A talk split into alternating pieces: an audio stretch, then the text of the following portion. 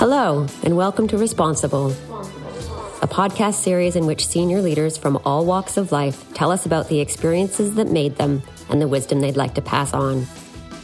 Today's guest is Christiana Scelza. Christiana is the Chief Executive Officer of Prysmian Group's Russian branch, a firm that manufactures and supplies industrial cables all over the world.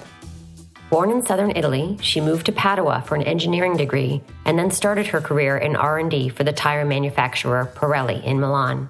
Since then, she has made it a point to take on giant challenges every few years, first moving from Pirelli to Prysmian, then from engineering to marketing and sales, and then to lead one of Prysmian's business units in Brazil before making the move to Moscow as country CEO in 2019.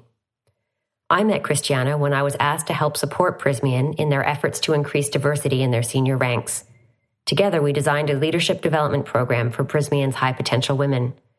Working with her was always a blast, and that program is one of the most cherished of my teaching career. I have always been inspired by her sincere passion for developing others, her optimism in the face of challenge, and how she finds success by leaning into the unknown. Christiana, I'm so glad to have you on the podcast today. Thank you for taking the time to join me. Thanks for this opportunity. I'm so happy to see you. Well, I'm so excited to have you here because you have such an interesting and idiosyncratic career.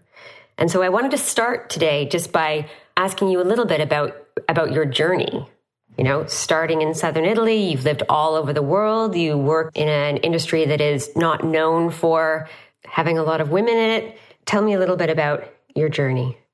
As you said, I was born in uh, south of Italy and I did my study there. I wanted to be a doctor, uh, a pediatrician to be precise.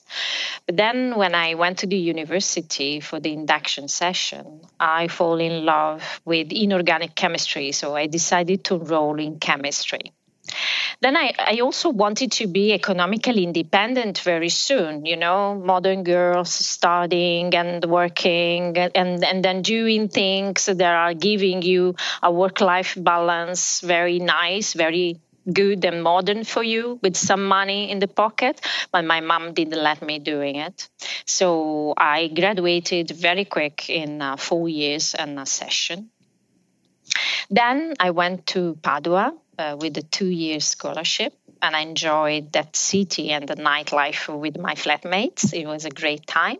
And then, okay, decided, okay, now I can start working. And then I joined Pirelli in Milano as a material scientist in the R&D. So you remember, I am an R&D. I am a, a STEM woman. I started with material and then after a while, three years more or less, I asked to join the technology department because I wanted to be in the factory, so to understand the process, so understand completely the product. But after three years, all the time, three, three and a half years is the cycle for me, no? And then I stopped that and I said, oh, but I'm missing market and customer understanding. So I left the R&D and I joined the business. I, I have been traveling thanks to my job all the time. But is it one thing is traveling, but coming back all the time to Italy, and another thing is to live in a country. So I said, now it's time for me to challenge myself in different culture. You have been to Italy, so you know the Italian culture, the Italian DNA, but you realize it only when you're outside. So I wanted to challenge myself. I left Milano and I accepted the challenge in Brazil. So I went to Vitória and Rio de Janeiro for five years, from 2014 to 2019. And then after Brazil, the company was asking and trying to find a position in Milano. And I said, no, no, no, I don't want to go back to Italy. I'm enjoying so much the world. So I accepted Russia. And even if many, many people, many friends told me not to accept it, this is one of my best choice because I really love Russia. I love Russians. I love their mentality. I'm not saying that they are perfect. Nobody's perfect. But it's um, a culture where I challenge myself and I'm learning so many things uh, that really I have, th- I have to say thanks to them every day. I'm not saying easy, Celia. It's painful, but the pain is giving me big rewards. So here, here I am. Well, I, I, liked how the start of your story was about falling in love in university because you might be the only person I've ever spoken to who fell in love with inorganic chemistry in university and not, you know, less career viable targets of affection. And you also mentioned every three years wanting to set a new challenge for yourself. How does that work internally? How do you how do you not shy away from those challenges? Because there's research that shows that women are less inclined to lean in to new opportunities. It's more threatening. So, how do you embrace them? I think that there are two reasons. One reason is my mom. My mom is um, a wonderful lady, very reserved, very polite, never aggressive. And she has been all her life underestimating herself so she has been doing all the time what people wanted her to do it. And she has been all the time scared about showing uh, her emotions, her willingness, her desire. And my life has been all the time, Mom, tell me what you want to do? Mom please do whatever you like to do it. So i believe that my life it is a reaction to that. So i am here and i'm challenging myself every time. Thanks to the comparison i believe. Thanks to the desire that i wanted for her and for me. First for her and then for me. Because this is the second reason I love my life. I love life in general. Because life it is is for me is the sole remedy to fear fear of everything no if you if you fear the darkness you have to sleep alone in the darkness. If you fear diversity you have to face diversity. You have to leave diversity because then you will understand what is it exactly. And then all your stereotype all your ideas all your biases will be let's say checked no? Understood and checked. So these two reasons probably are the driver of my development. You mentioned that you had a lot of people advising you not to take the role in Russia. What reasons were they giving you? That Russia was very difficult, that Russia it's a terrible market, that Russia is far away from my country. Can you imagine? I have been to Brazil. Russia was like going from Milano to Pioltello. So for me, it was absolutely distance are, a relative, not all the time. I believe that here diversity the, the theme of diversity is is there every time now something that is different it's something that you have to be scared of and i don't know i have to say that many of them were people important in my life so they put it in my brain the doubt a little bit of fear, but I reacted. I quickly reacted. I was so convinced uh, about the job honestly, that I said, okay, I understand it's difficult. Let's try. Well, it makes me think that maybe they don't know you so well. If they're if the reason they were giving for you to decline the job was that it was going to be a big challenge, I'm like, that's actually an argument that you'd use to take it. You know me very well, exactly. Yes, yes, correct. What are the major lessons you've learned about being a leader from the three primary markets in which you've led? How does Italy differ from Brazil and differ from Russia? And what are the lessons you've learned in those markets? There are many, many similarities and, and many differences.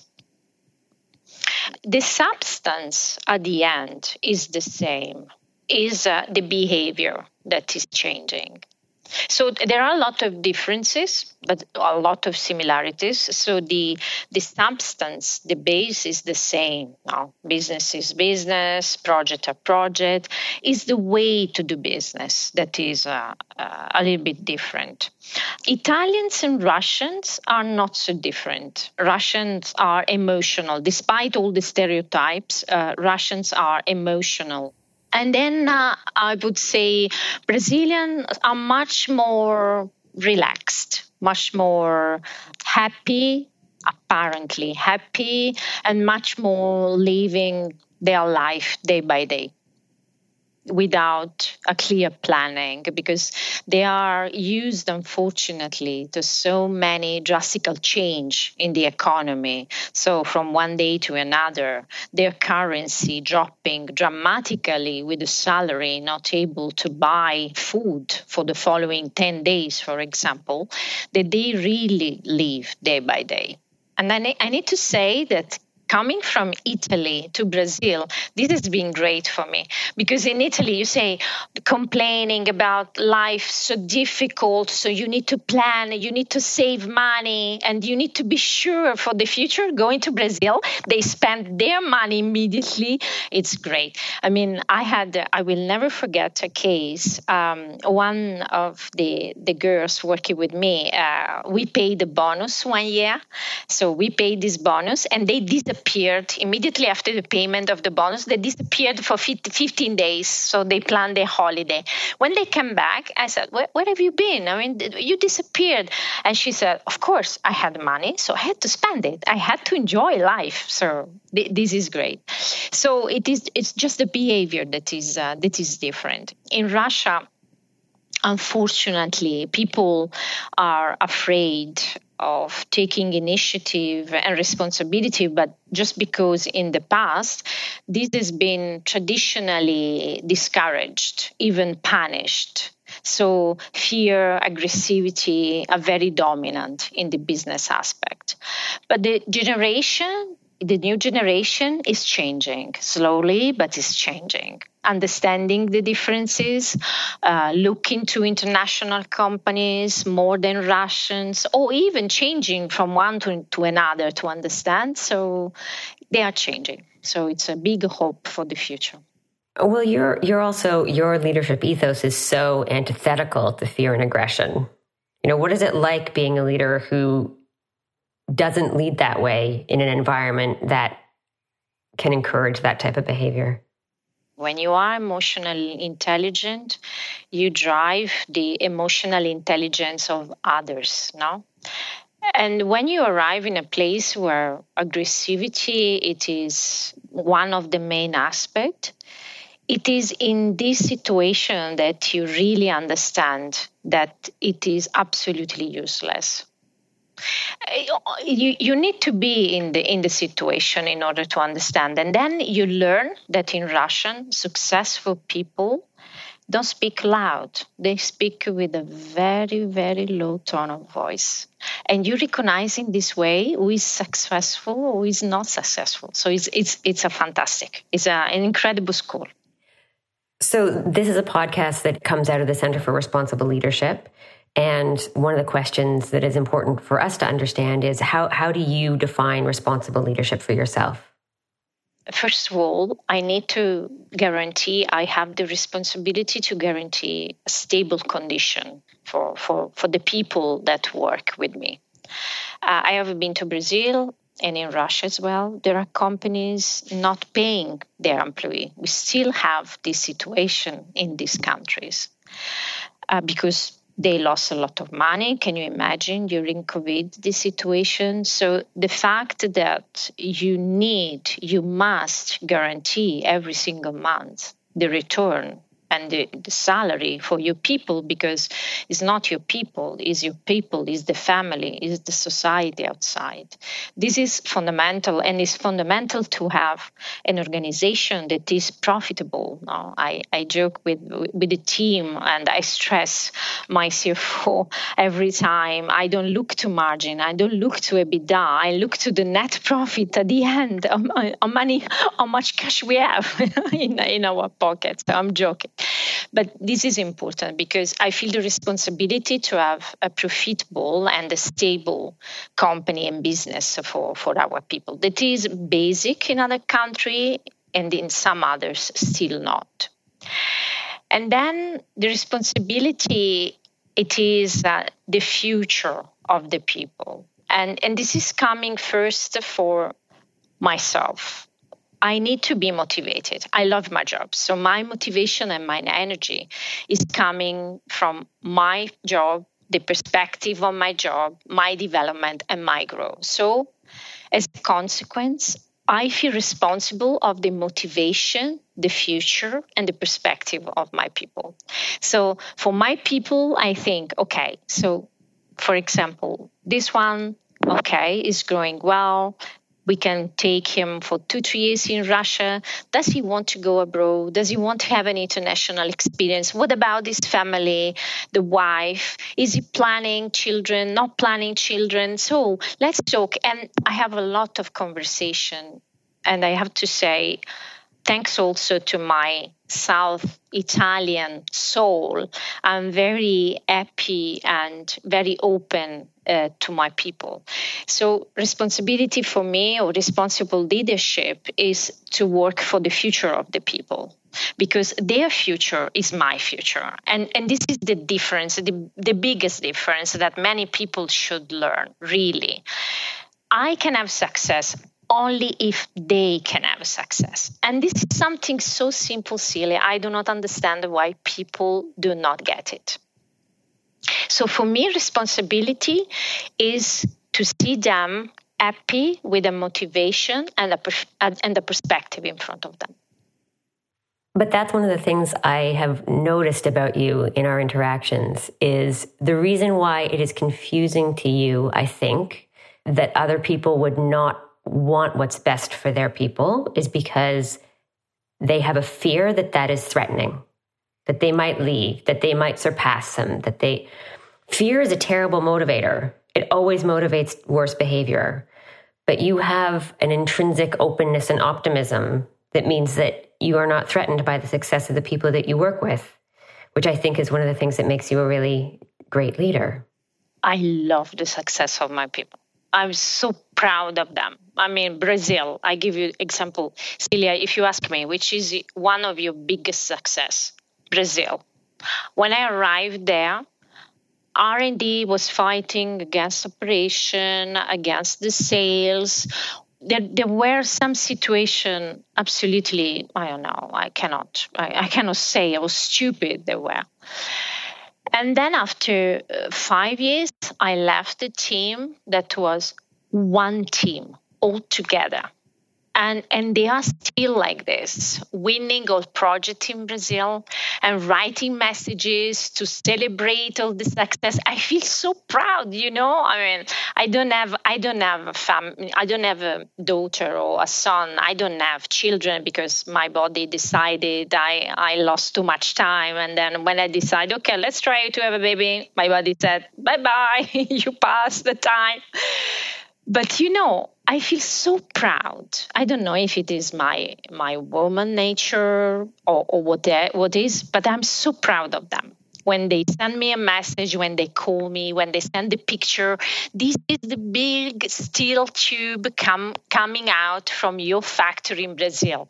So proud of all of them.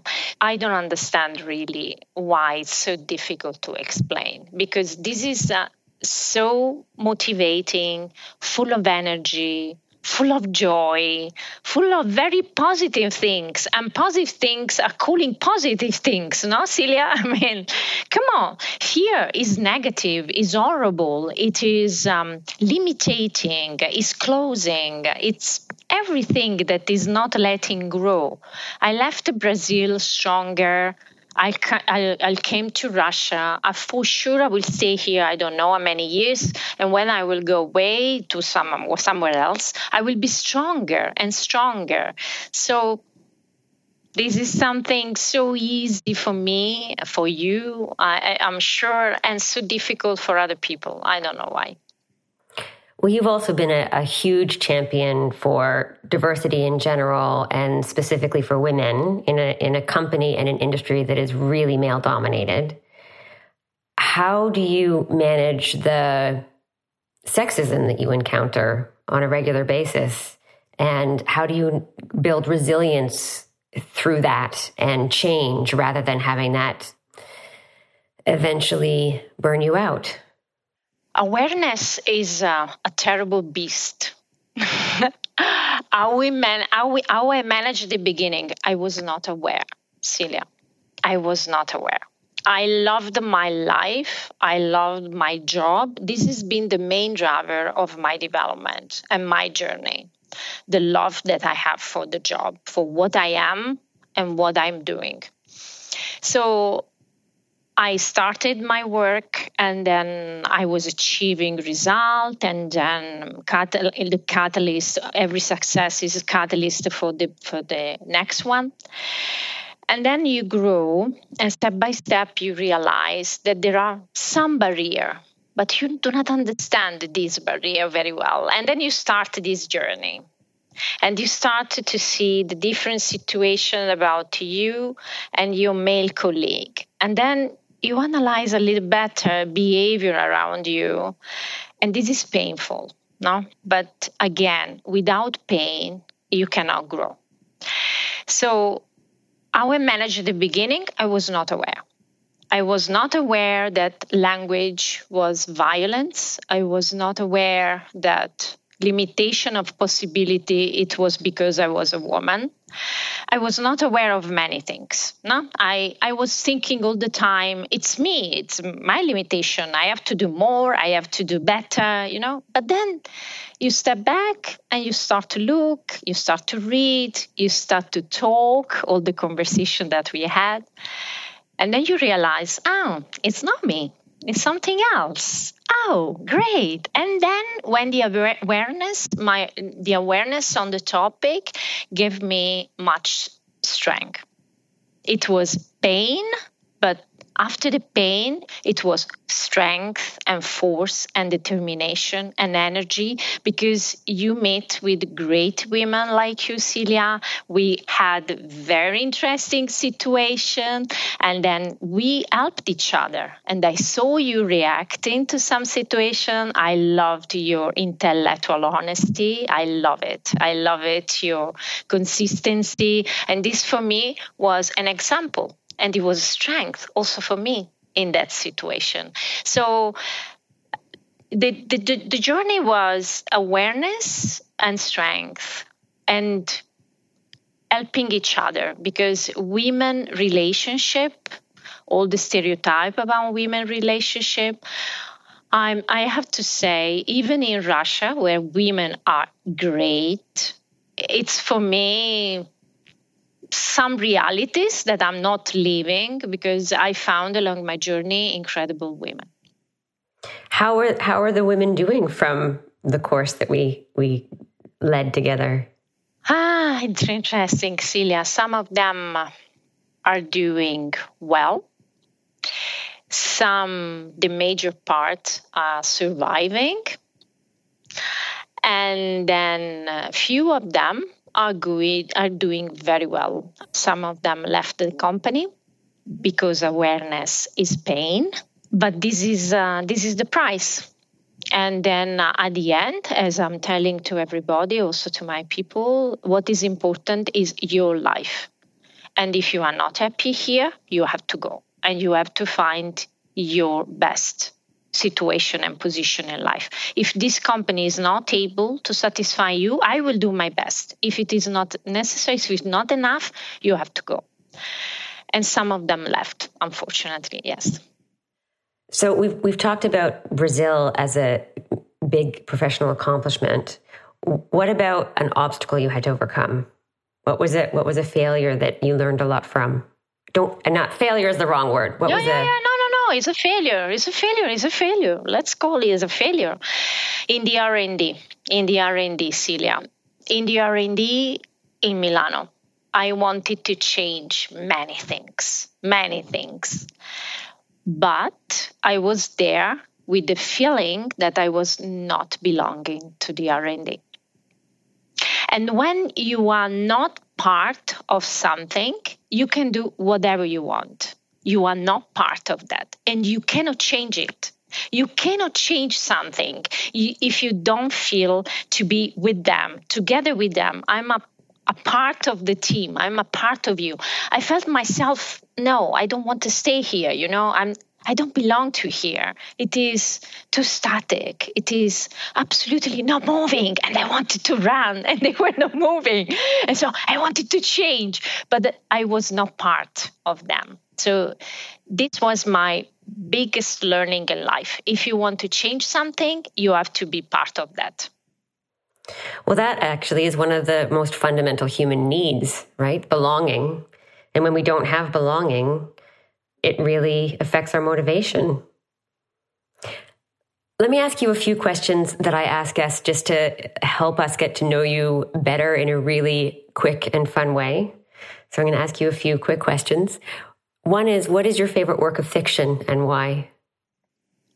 It's uh, The Dead Poets Society. I love it. I really love it.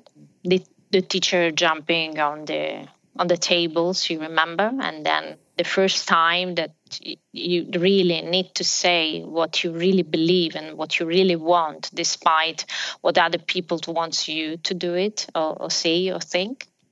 That's so appropriate for you, though. You are you are almost a jumping on top of the table passion. Yeah, exactly. Yes. Yeah, yeah. You remember? You remember? and you were so polite in that situation. And I was saying, no, absolutely, this is absolutely wrong. what What is your favorite word? Yes, we can. It's true. yes, we can. What would you be doing if you weren't doing what you're doing now? I'm a doctor, pediatrician, hmm. and probably working in Africa with children. Hmm. Yes, yes. I, I have been thinking a lot to that.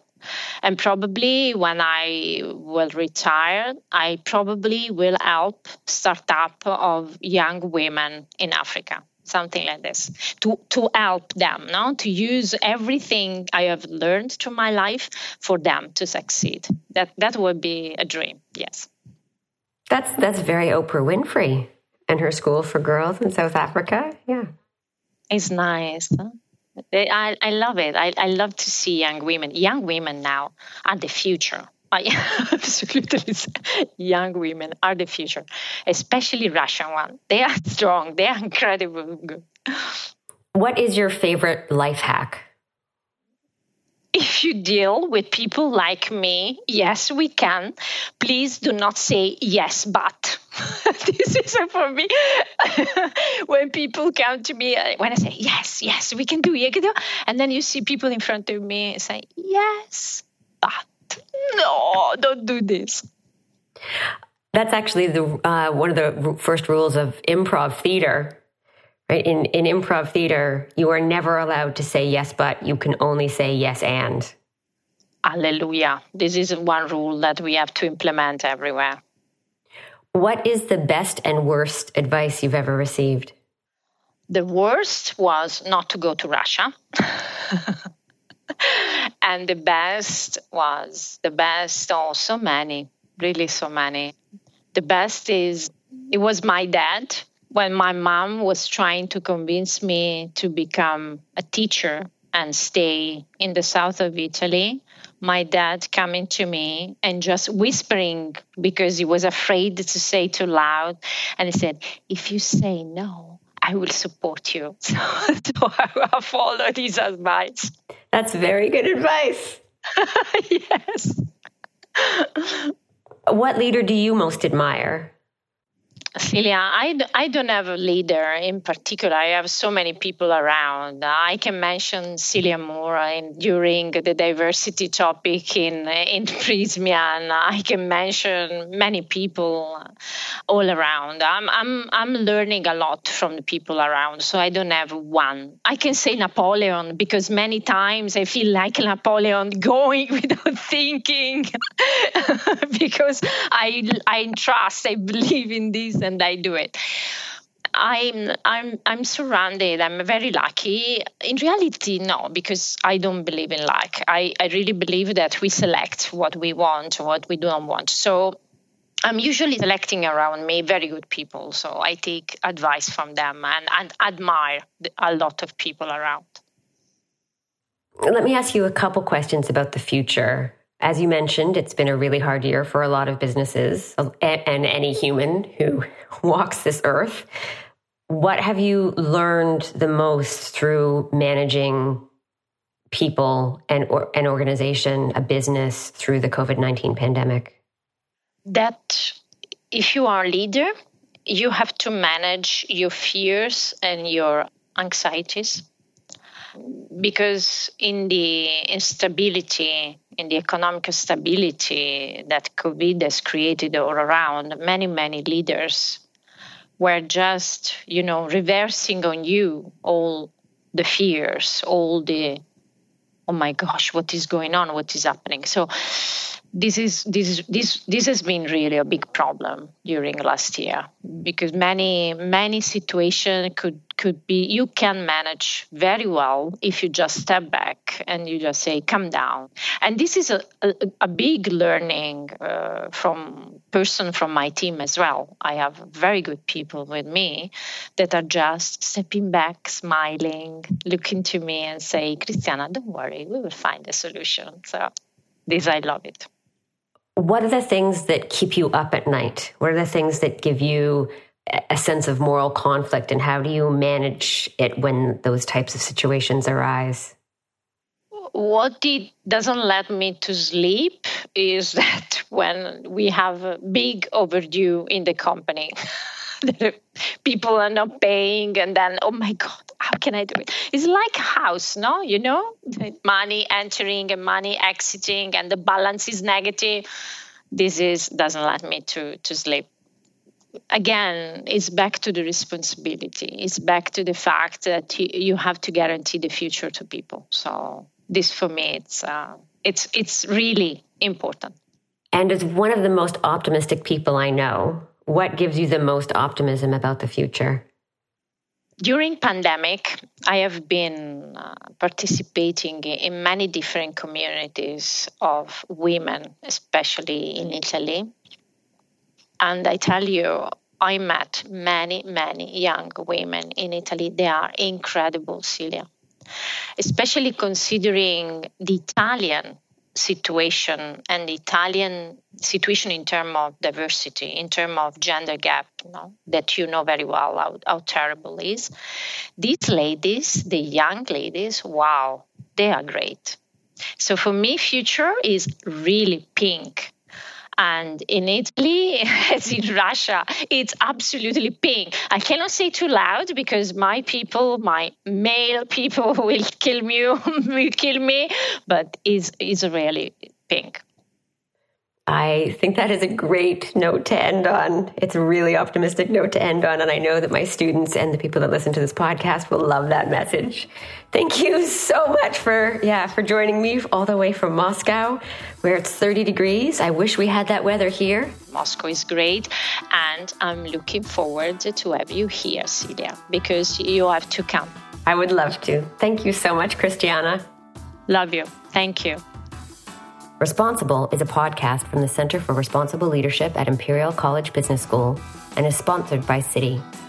Created with audio and editing support from Jack Monahan and Robert Moutry, who are Prompt Productions. I'm Celia Moore. I'll see you next time.